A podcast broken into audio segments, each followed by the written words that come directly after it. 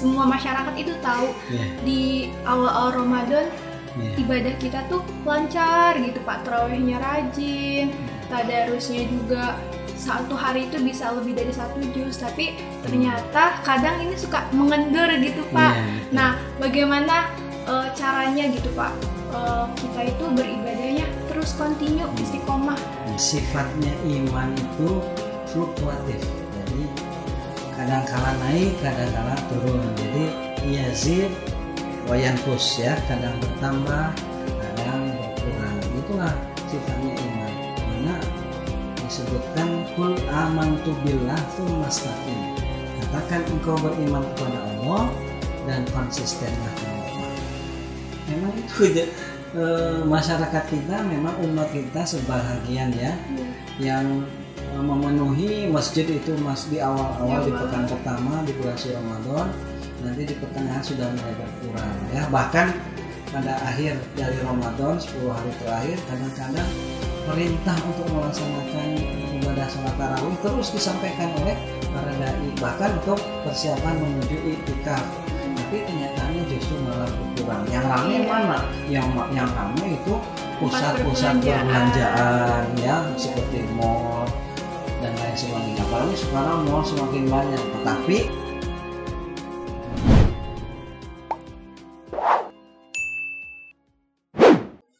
Assalamualaikum warahmatullahi wabarakatuh. Selamat datang di Kacang Kawan Bincang. Di episode keempat ini Kak Hima Arpen mendatangkan kawan bincang yang sangat spesial Yaitu dari dosen tercinta kita Yaitu Bapak Haji Novel Ramadian MSI Beliau adalah salah satu dosen di kampus kami STKIP Muhammadiyah Bogor. Dan langsung saja kita sapa Bapak Haji Novelnya Assalamualaikum Bapak. Waalaikumsalam warahmatullahi wabarakatuh. Apa kabar Bapak? Alhamdulillah saya baik. Alhamdulillah. Terima kasih. Sebelumnya Bapak sudah menyempatkan hadir di sini bersama teman-teman kita. sama-sama insya Allah akan selalu hadir kalau ada undangan untuk acara-acara seperti ini Ya, terima kasih Bapak. Eh, gini Pak, sekarang kan memasuki bulan Ramadan ya Pak ya.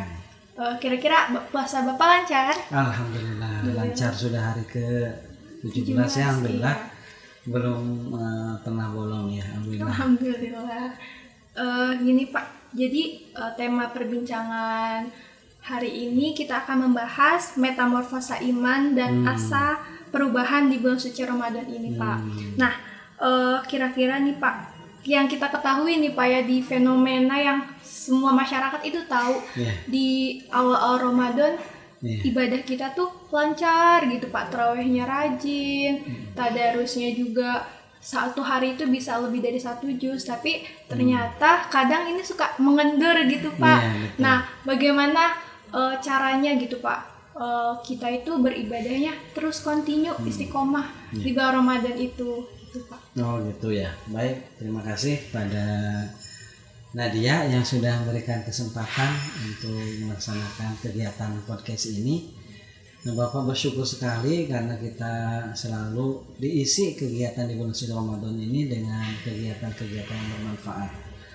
Adapun pertanyaan tadi memang demikian adanya yang namanya sifatnya iman itu fluktuatif. Jadi kadang kala naik kadang kala turun. Jadi yazid wayankus ya. Kadang bertambah kadang berkurang. Itulah sifatnya iman. Tinggal bagaimana kita selaku muslim selalu eh, melakukan upaya upgrading dan menyadari bahwa keistiqomahan itu suatu hal yang penting. Bukan hanya istiqomah di dalam melaksanakan ibadah saum bahkan ibadah sholat ibadah yang lain pun kita memerlukan sifat istiqomah nih. sebagaimana disebutkan kul amantu billah mastaqim katakan engkau beriman kepada Allah dan konsistenlah kamu. Nah, dalam hal ini sifat konsisten ini kestabilan ini harus kita pertahankan bahkan harus kita junjung tinggi. Utamanya melaksanakan ibadah saum di bulan suci Ramadan. Kemudian juga di dalamnya ada pelaksanaan ibadah sholat tarawih yang tadi disebutkan oleh Nadia memang itu eh, masyarakat kita memang umat kita sebahagian ya yang eh, memenuhi masjid itu mas di awal-awal di pekan pertama di bulan suci Ramadan nanti di pertengahan sudah mulai berkurang ya. Bahkan pada akhir dari Ramadan 10 hari terakhir kadang-kadang perintah untuk melaksanakan ibadah sholat tarawih terus disampaikan oleh para dai bahkan untuk persiapan menuju iktikaf tapi kenyataannya justru malah berkurang. Yang ramai mana? Yang yang ramai itu pusat-pusat perbelanjaan. ya seperti mall dan lain sebagainya. Apalagi sekarang mall semakin banyak. Tetapi hati-hati mau sekarang mau ke mall juga sekarang sudah ada pembatasan. Jadi kalau bisa mah kita balik lagi aja back to masjid saja. Itu saran dari bapak gitu. Nah, eh, kalau menurut Bapak, kalau Bapak pribadi, Ya. apakah ada perbedaan nih ibadah di hari hari biasa dengan Ya. bulan suci Ramadan ini, Pak? ada sangat ada sekali perbedaannya ya perbedaannya apa dari segi motivasi karena di bulan biasa mungkin ibadah ibadah kita pahalanya nilainya Berlipat. di, di- biasa saja tapi kalau di bulan suci Ramadan pahalanya berlipat ganda ya. E, man soma ramadhana barang siapa yang melaksanakan ibadah saum di bulan Ramadan imanan wahtisaban gufiro lahu ma taqaddama min dzambi E, dengan suatu apa dengan keimanan keikhlasan maka akan diampuni segala dosa dan dilipat gandakan pahala bagi yang melaksanakan saum dengan keimanan itu ya. Jadi motivasinya sudah tentu berarti lebih tinggi lagi membaca Al-Quran ya. Itu berlipat ganda melaksanakan ibadah sholat taraweh. Mungkin ibadah qiyamul lail di hari yang bulan bukan bulan suci Ramadan itu mungkin ya dengan pahala yang biasa. Tapi ketika di bulan Ramadan qiyamul lail itu bisa berlipat ganda nilai kepahalaannya demikian Oke, iya baik. Eh, teringat dengan ucapan Bapak tadi Hmm. memotivasi ibadah gitu ya, Iya. Pak ya. Nah, kalau caranya gitu, Pak, Hmm. kan mo- motivasi yang paling penting itu dari diri sendiri Betul. tapi terkadang kan diri sendiri udah capek bukan Hmm. capek kayak males nih lagi males Hmm. ibadah gitu apa tipsnya untuk kita mau beribadah gitu motivasi dari hal lain gitu misal pak Ya memang motivasi bisa datang dari pribadi kita ya, internal dari diri kita itu motivasi yang terbaik. Tapi kita juga membuka suatu peluang eh, datangnya motivasi itu dari pengaruh luar. Oleh karena itu kalau di keluarga seorang ayah itu harus memberikan motivasi seorang ibu kepada anaknya sehingga anaknya itu merasa bahwa dia mendapat dukungan atas kegiatan ibadah saumnya ya dari pihak luar itu mungkin eh, lingkungan sekitar dulu atau mungkin dari kegiatan mendengarkan tausiah dari para mubalik, para dai, boleh di mana saja. Mau di masjid itu dai itu menyampaikan ataukah mungkin di media elektronik, di televisi. Itu setiap apa yang disampaikan oleh para dai itu insya Allah suatu hal yang baik terkait dengan motivasi. Itu kita bisa serap ya Iya. untuk menimbulkan motivasi bagi kita. Selain itu mungkin kita memperkuat literasi yaitu karena dengan membaca ya terutama buku-buku dengan kaitan dengan ibadah Ramadan itu juga bisa memberikan suatu motivasi Motivasi. juga apalagi literasi ini kalau terkait dengan bulan suci Ramadan itu ya berarti kita ini justru ajaran Islam eh, menggarisbawahi bahwa bulan Ramadan itu adalah syahrul Quran. Berarti sebelum adanya gencarnya itu apa himbauan untuk meningkatkan literasi 14 abad yang lalu Al-Quran sudah memerintahkan bahkan turun surat Al-Alaq 1 sampai 5 di Gua Hiro tahun 610 Masehi dulu kepada Nabi Muhammad SAW ya. An Abi Umamah radhiyallahu anhu qala sami'tu Rasulullah sallallahu alaihi wasallam Iqra'ul Qur'an fa innahu ya'ti yaumal qiyamah syafi'an li ashabi.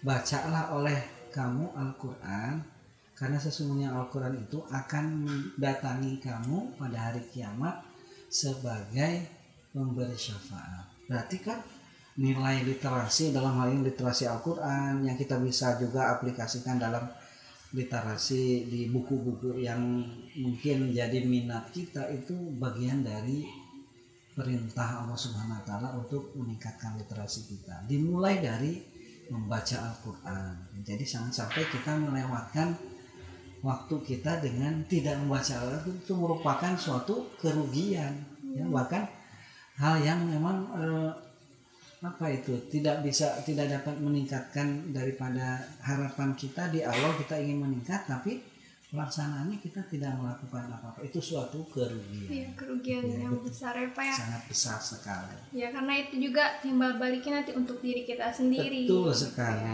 Nah, eh, masya Allah ini materinya dalam banget dari Hmm. Bapak. Tapi terkait dengan sekarang ad- 17 Ramadan ya Pak. ya. Iya. Kita menjadi 17 Ramadan ada yang namanya nuzulul Quran. betul Nah, kalau menurut Bapak sendiri apa makna dari nuzulul Quran ini Pak?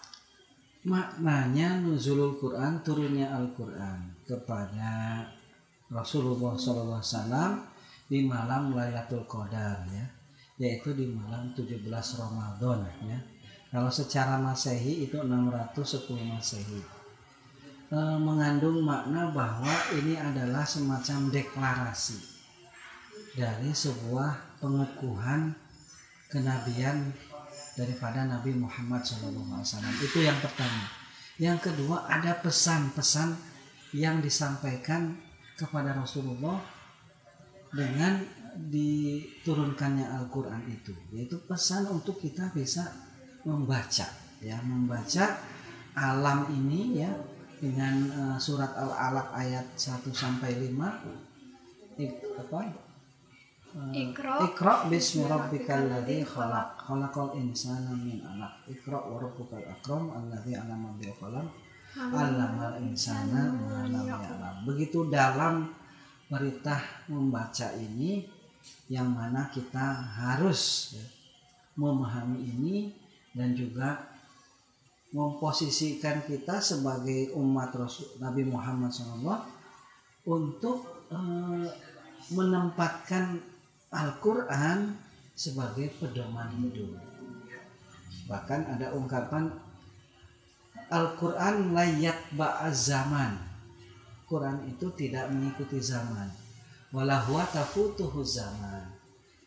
Walakin Al-Quran yurai taqadduma zaman. Jadi Al-Quran itu tidak mengikuti zaman, Al-Quran itu tidak ketinggalan zaman, tapi Al-Quran mengayomi zaman. 14 abad yang lalu pesan-pesan Al-Quran diikuti oleh para sahabat, tabi'it, tabi, tabi'in dan seterusnya. Dengan pesan yang sama aktualnya dengan zaman sekarang. Dan zaman sekarang pun Al-Quran itu relevan menjadi solusi bagi kehidupan umat manusia zaman sekarang. Padahal Al-Quran itu diturunkan 14 abad yang lalu. Itu membuktikan bahwa Al-Quran itu melintas zaman. Dan ingat tidak ada perubahan satu huruf pun dari kitab suci Al-Quran ketika pertama kali turunkan selama berangsur-angsur 23 tahun di masa Nabi Muhammad pada saat itu Al-Quran seperti itu pada saat sekarang Al-Quran Masih juga sama. masih persis sama. Tidak ada satu huruf pun yang berubah.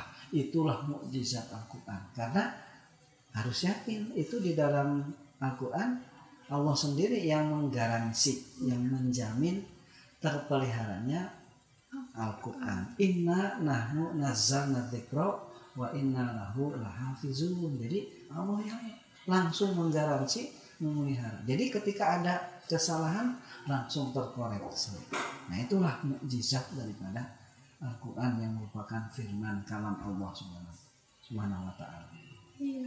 Em, itu makna dari nuzul Al-Quran. Mungkin kita bisa lihat kayak di Al-Quran juga itu banyak sekali ilmu-ilmu pengetahuan yang sekarang kita pelajari apa ya Betul. kayak mm, terciptanya manusia. Itu Betul. kan pelajaran biologi ya pak ya. Tapi ternyata dalam Al-Quran pun ada seperti itu. Terus kayak ilmu ekonomi ada Betul. juga tercantum di Al-Quran. Jadi memang Al-Quran adalah pedoman hidupnya manusia ya pak ya. Ya, itulah kehebatan Al-Quran.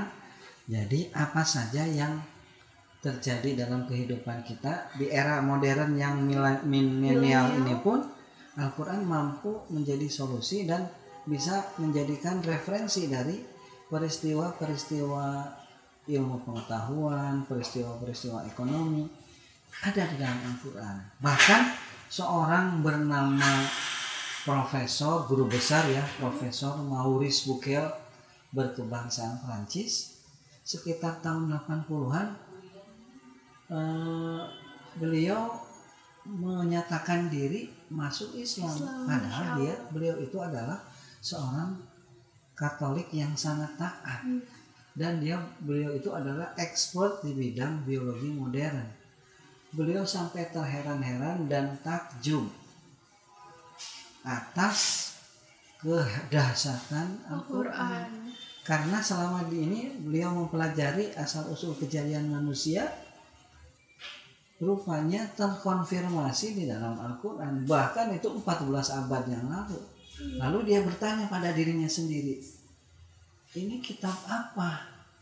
Sudah bisa memunculkan teori asal usul kejadian manusia.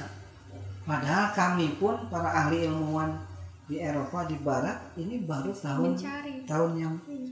sejak eh, Charles Darwin mengemukakan bahwa manusia itu dilahirkan berevolusi dari keras dan menjadi manusia.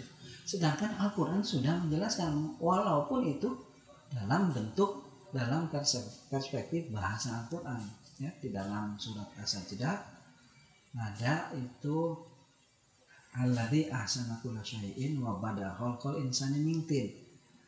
Allah Subhanahu wa taala yang membaguskan pencipt- penciptaan manusia dan menciptakan manusia min tin dari tanah. Nah, itu pengertiannya mungkin awal diciptakannya Nabi Adam. Tsumma ja'ala naslahu min sulalatin min ma'in mahin.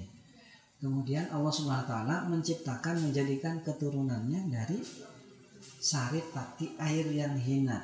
Nah, saripati air yang hina ini adalah ungkapan Al-Qur'an. Kalau menurut bahasa biologi itu adalah spermatozoa. Kalau dikorela- dikorelasikan dengan Al-Quran surat Ad-Dahar ayat 2, Inna khalaqnal insan min nutfatin amsyaj. Sesungguhnya kami telah menciptakan manusia kata Allah dari sejumlah cairan kecil yang bercampur.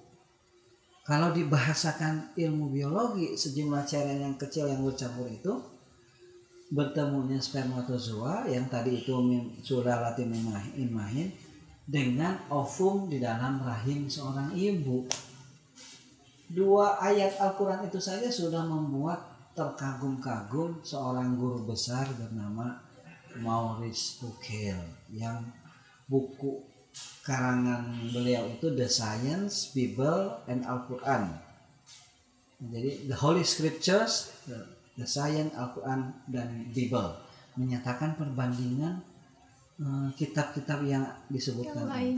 Ternyata Al-Quran adalah eh, kitab yang sangat luar biasa. Masya Allah. Jadi mungkin kita simpulkan bahwa semua sumber ilmu pengetahuan itu ada yang di dalam Al-Quran seperti Al-Quran itu. ada persamaan derajat, ada kesetaraan gender, selain ada larangan dan perintah juga ada tentang hak asasi manusia, semua ada dalam Al-Quran. Jadi jangan malas-malas kita untuk membaca Al-Quran. Literasi Al-Quran. dan artinya tentunya ya Pak Betul, ya. dan inilah saatnya. Iya, di bulan suci Ramadan. ini. Nah, terkait tadi nuzul Quran sudah kita bahas ya Pak. Nah. Tapi ada lagi nih Pak, malam spesial di bulan Ramadan Iya. yaitu Lailatul Qadar. Iya. Nah, boleh eh, diartikan gitu Pak, perbedaan nuzul Quran dengan Lailatul Qadar ini seperti apa? Iya. Eh, Al-Quran diturunkan itu di malam Lailatul Qadar, Lailatul Qadar. Di dalam surat Al-Qadar Inna anzalnahu fi Lailatul Qadar. Wa ma adraka ma Lailatul Qadar? Lailatul Qadar khairun min alfi syahrin.